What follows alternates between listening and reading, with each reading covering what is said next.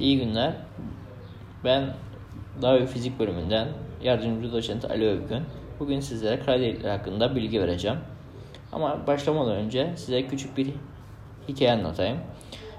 Günün birinde kelebekler e, toplanmışlar ve ışığın gizemini, ışığı anlamaya çalışıyorlarmış.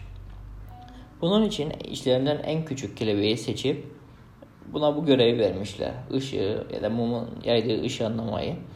Bunu yollamışlar. Bu gitmiş kalenin birine e, ışığa yaklaşmış, dönmüş, bildiklerini anlatmış. Fakat ışıklar, yani kelebeklerin kralı demiş ki yeni bir şey öğrenmedik senin verdiğin bilgilerden dolayı. O yüzden başka bir kelebek yine yol gitmiş. Bu sefer muma o kadar yaklaşmış ki mumun üstünde e, kelebeğin kanadı biraz yanmış. O dönmüş, anlatmış. Yine kral memnun olmamış ve ışık hakkında farklı bir şey öğrenemedik demiş. Ondan sonra kelebek bu sefer gidip kendini mumda yakmış ve geriye dönmemiş. Daha sonra kral beklemiş. Gelmeyince demiş ki işte şimdi kelebek aslında ışığın ne olduğunu, mumun, yay, mumun yaydığı ışığın ne demek olduğunu anladı. Çünkü e, herhangi bir bilgi gelmedi. Aslında kara deliklerde uzay zamanında e, sonsuz uzay zamanımız sonsuz ve kara deliklerde ışığı yutan ve içine girdiğiniz zaman artık e, ölümsüz olduğunuz bir cisim. Kara delikler nasıl oluşuyor? İlk başta bundan biraz bahsedelim. Evrenimizde yıldızlar vardır ve bize en yakın yıldız ise güneştir. Yıldızların temel özelliği e, iç enerjilerini yakmaları. Ve bunlar nükleer reaksiyonlar sırasında etrafa ışık saçarlar. Eğer bu yakıtlarını tükettiklerinde ve bunlar çok ağırsalar bunlar öyle bir çöküş gerçekleştirirler ki kütlelerine göre ya beyaz cüce denen cisimler ya da kara delik oluştururlar. Kara deliklerin en önemli özelliği etraflarında belli bir olay ufukları vardır ve o olay ufkuna girdiğiniz zaman ışık dahi kaçamaz. Normalde siz havaya bir elma attığınızda elma yere düşer. Neden? Çünkü dünyanın işte bir çekim kuvveti vardır. E, dünyanın çekim kuvvetinden kaçabilmemiz için 11 kilometre bölü saniye yani yaklaşık 40 bin kilometre saat hıza ulaşmanız gerek. Ki dünyanın çekim kuvvetinden kaçıp uzaya çıkasınız. Kara deliklerde bu ise ışık hızıdır. Yani sizin ışık e, kara delikten kaçmanız ışık hızından daha hızlı bir hıza ulaşmanız gerekir. Bu da e, imkansızdır. Çünkü e, özel görev Einstein'ın 1905 yılında e, bulduğu gibi ışık hızı sabittir ve ışık hızını hiç kimse boşlukta geçemez. O yüzden kara deliğin olay ufkuna düştüğünüz zaman kesinlikle dışarı çıkamazsınız. Eğer bir cismin olay ufku varsa yani ışığın dahi kaçamayacağı bir e, çizgisi varsa ona biz kara delik diyoruz. Şimdi e, bu ben ben, e, ben de iki sene boyunca Şili'de, Güney Amerika Şili'de doktora sonrası araştırmacı olarak çalışırken kara deliklerin ve solucan deliklerinin keşifleri üzerine araştırmalarımı yürütüyordum. Ve işte 2017'den itibaren e, üzerine ben, ben benim de işimde bulunduğum grup kara deliklerin gözlemlenmesi üzerine çalışmalar yaptı. Ve biz de geçen sene bu konuda bir e, makale yayınladık. İlk başta kara delikler işte Einstein teorisiyle ortaya çıktı. Fakat Einstein'dan önce Newton dinamiğine göre de bir cisim hiçbir ışık yaymıyorsa e, ölmüş dom, e, ölmüş ya da çökmüş bir yıldız olabilir gibi fikirler vardı. Fakat Einstein teorisiyle beraber e, ilk başta Schwarzschild çözümü bulunduktan sonra ve daha sonra dönen kara delik olan kör kara deliği bulunduktan sonra bu artık teorik olarak tamamen modellenmeye başladı. Ve 1967 yılında John Wheeler buna kara delik ismini verdi. Dediğim gibi daha önce buna çökmüş yıldız ya da donmuş yıldız derlerdi.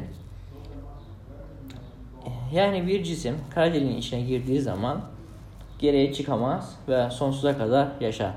Kara delikler de aslında yıldızların ölmüş halidir. Fakat bu ölüm sonsuza kadar sürer ve aslında e, bu yıldız öldüğü zaman artık hiçbir şey olmaz. Ömür boyu kara delik olarak kalır. Tabi evrenimiz eğer kalacaksa belki de evrenimiz de bir gün e, çöker.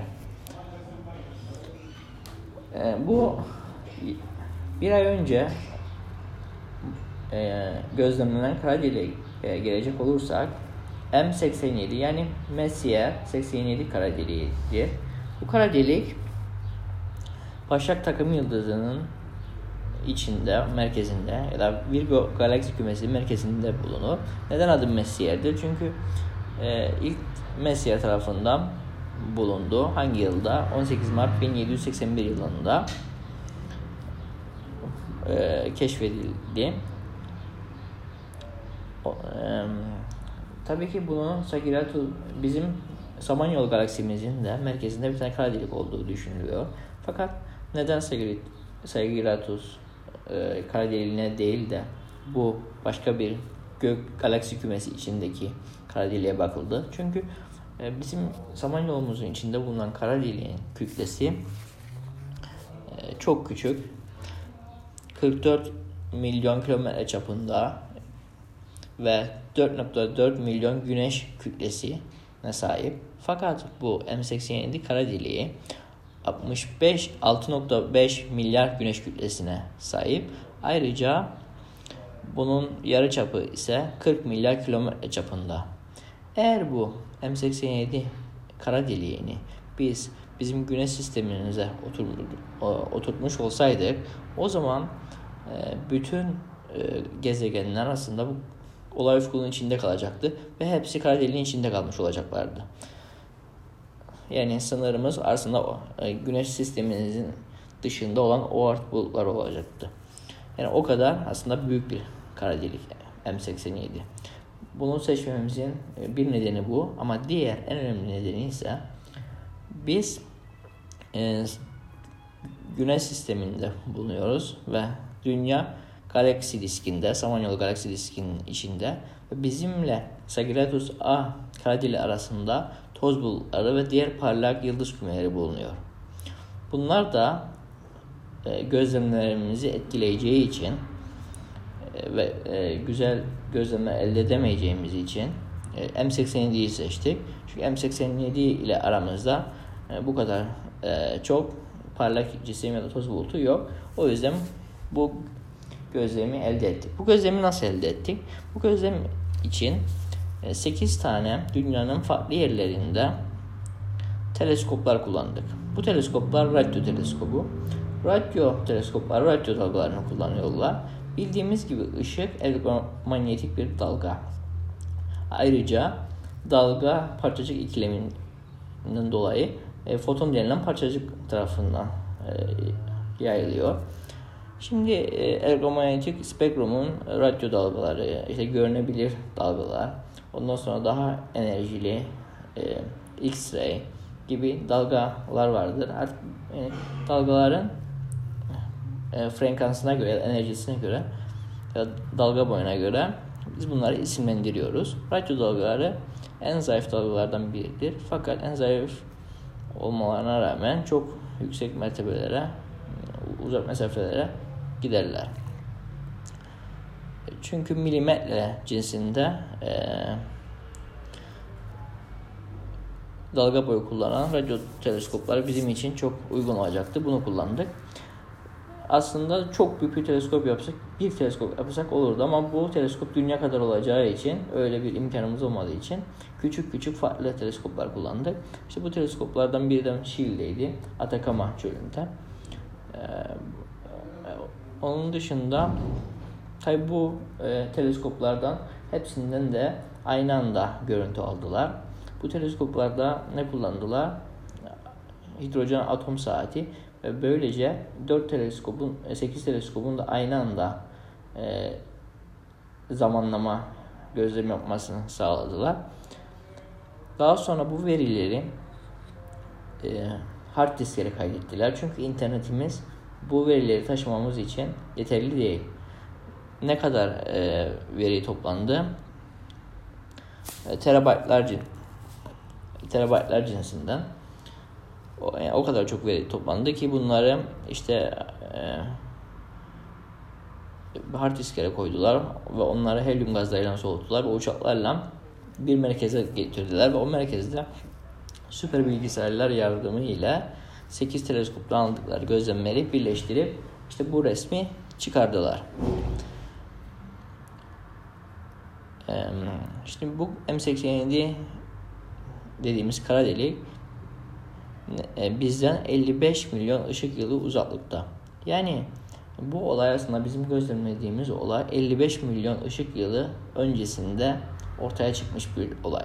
Fakat biz bunu gözlemlerken işte foton ne yaptı? İşte o ışık e, kara deliğe aslında foton kara deliğe çarpıp geriye dönemez. Çünkü ne demek ne demiştim? Eğer foton kara deliği olay ufkunun içine girerse dışarıya çıkamaz. Fakat fotonlar yani radyo dalgaları kara deliğin etrafını saran bu toz bulutunun e, çarpıp bize geldi ve biz de bunları gözlemledik. Tabii bu iş dediğim gibi 55 milyon ışık yılı bir yolculuktan sonra o fotonlar bize ulaştılar ve bunu gözlemledik. Yani bu çok acayip bir müthiş bir olay. Ee, işte bu kara deliğin etraf, aslında kara deliğin olay ufku bu siyah noktadan e, bu siyah olarak gözüken yer ortasında onun etrafındaki şeyler ise toz bulutları ya da e, diğer cisimler. Çünkü kara deliğin e, bu bir dönem bir kara. Dönem bir kara deliğin olay ufkunun tam birazcık dışındaki cisimler ne yaparlar? E, etrafında dönerler. Ve bunlar o kadar çok bir hızlı dönerler ki bunlar birbirlerine sürterler ve ışık saçarlar. E, ve biz aslında e, kara deliğin etrafında dönen toz bulutlarını e, ve diğer e, yutmaya çalıştığı cisimlerin e, yaydığı ışıkları göre, gözlemleyerek ortasındaki e, siyah noktayı yani kara deliği keşfettik. Tabii bu dediğim gibi gözlem çok e, zor sürdü. Çünkü mesela Güney Kutbu'nda da e, MIT'nin teleskobu vardı ve oraya gitmek 8 ay sürdü. Onun dışında e, bu gözlem M87 gözlemi 2017 yılında oldu. Fakat 2 sene sonra ancak bütün dataları birleştirdiler. Tabii çok e, hesaplama yani teknoloji zorlukları var. Tabii demek istediğim diğer önemli bir şey, şey ise e, CERN'de de parçacıkları çarpıştıracağımızda ise e, o sistemi kurana kadar teknoloji gelişti. Örneğin internet, web e, bir ihtiyaçtan dolayı ilk başta CERN'de ortaya çıktı. Ayrıca e, Einstein teorisi 1900'lerde ortaya çıkmasına rağmen bunun teknolojiye yansımaları e, günümüzde oluyor. Örneğin GPS sistemi telefonlarda her yerde kullandığımız GPS sistemi aslında Einstein'ın genel görelilik teorisinin bir ürünü. Bunun dışında çoğu şey aslında teknolojik e, fiziğin, teorik fiziğin e, keşiflerine dayanıyor. Tabii bunlar zamanla teknolojiye, mühendisler sayesinde dönüştürülüyor. Ee, onun dışında tabii ki bugün yani bundan sonra daha da bu deneyler sürdürülecek ve daha da e, farklı kara deliklere bakılacak. Çünkü evrenimiz 14 milyar yıl ışık yılı e, yaşında ve evrenimizde milyonlarca, milyarlarca galaksi kümeleri var ve bu galaksi kümeleri merkezlerinde kara delikler bulunuyor. Değişik değişik kara delikler. Ama kara delik dediğimiz şey aslında dediğim gibi çok basit bir şey. Bir olay ufku var ve temel üç özelliği var. Kütle, yük ve e, dönme hızı. Tabii ki şimdi e, siz yani kara deliğin içine bir tane hard disk atsanız o hard diskteki bütün bilgiler kaybolacak ve ancak kara deliğe kütle, yük ve dönme hızı olarak yansıyacak. Bu da tabii ki bilgi paradoksunu ortaya çıkarır. Ee, bu kara deliklerin gölgesine biraz bakacak olursak tarihçesine işte ilk başta 1900 1966 yılında İngiliz fizikçi Singer tarafından ilk baş e, işte ortaya atıldı. Daha sonra ise e, dönen kara delikler için 1973 yılında e, Amerikalı fizikçi Bardeen bunu yaptı. Ve 2000 yılında ise hem dönen hem de yüklü kara delikler için bu yapıldı.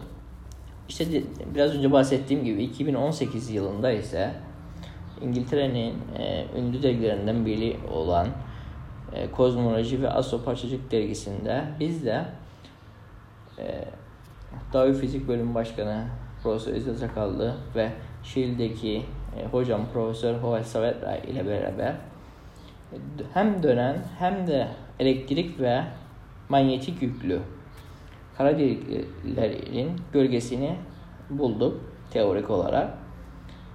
E, tabii ki bu çok güzel bir sonuç bulduk. Tabii ki şu andaki deneylerde biz eğer bulunan bu M87 kara deliğinin e, yüklü mü yüksüz mü e, hem elektrik yükü mü var hem manyetik yükü mü var falan bilemiyoruz. Fakat ileriki yıllarda umarım e, teleskopların sayısı artacak e, ve belki de uzaya da teleskop yollayabilirler. Ve bunun sayesinde e, bizim de teorik olarak bulduğumuz dönen dayon yüklü yani elektrik ve manyetik yüklü kara delikleri gözlemlemiş olacağız. Onun dışında tabii ki solucan delikleri de diğer önemli çalışmalarımızdan biri ve şu anda bilim dünyasının e, dikkat çektiği bir konu. Solucan delikleri kara deliklerin dışından farklı olarak şimdi kara deliklerde tek yönlü bir e, giriş var. Yani kara deliğin içine girdiniz mi dışına kesinlikle çıkamıyorsunuz ve içinde kayboluyorsunuz. Fakat solucan delikleri kara delikleri gibi değil. Solucan deliklerine hem girip girebiliyorsunuz hem de oradan çıkabiliyorsunuz. Yani herhangi bir olay ufku yok. Ee, acaba evrenimizde böyle yapılar da mümkün mü? Çünkü eğer solucan delikleri varsa e, uzay zamanda belli bir noktadan diğer bir noktaya kısa mesafe zamanda gidebileceksiniz. Tabii ki son e, bu sene içinde e, Harvard ve Stanford'daki bilim adamları tarafından yapılan araştırmalara göre bu bilim adamlardan biri de Aaron Wall, Stanford geçen sene Stanford Üniversitesi'nde Leonard Suskind'in misafir olarak bulunduğum sürede Aaron Wall'la tanışma fırsatı bulmuştuk ve biraz bahsetmişti bu çalışmalarından. Solucan deliklerine girebilirsiniz. E, uzay zamanında gezebilirsiniz. Fakat bunun aslında çok da kısa yol olacağı gözükmüyor. Son yaptıkları çalışmalara göre bu aslında çok uzun bir zaman alıyor içinde gitmek. O yüzden e, belki de az, e, solucan delikleri kestirme yollar değildir. Tabii ki e, deneysel olarak bilemiyoruz. Fakat kara deliklerini hem olay ufku teleskobu hem de daha önce LIGO'daki kara deliklerin çarpışmasının deneyinden dolayı gözlenmeli ve artık kara delikler günümüzün bir gerçeği. Hatırlıyorum 10 sene önce ben üniversite İzmir Yüksek Teknoloji Enstitüsü'nde lisans fiziği okurken hocalarım bana diyordu ki kara delikler daha gözlemlenmedi. Varlığını bilmiyoruz ve çalışılacak güzel bir şey değil. Fakat bugün artık kara hayatın bir gerçeği ve önümüzdeki yıllarda bu konuda çalışan e, bilim adam sayısının artacağını e, umuyorum. Daha bir fizik bölümü olarak biz de e, elimizden geldiğince e, kara delikler, solucan delikleri ve evrenimizi anlamak için çalışmalarımızı sürdürüyoruz. E, umarım bu çalışmalarımız e, dikkat çeker ve e, ülkemize ve üniversitemize faydalı olur. Teşekkürler. Tamam.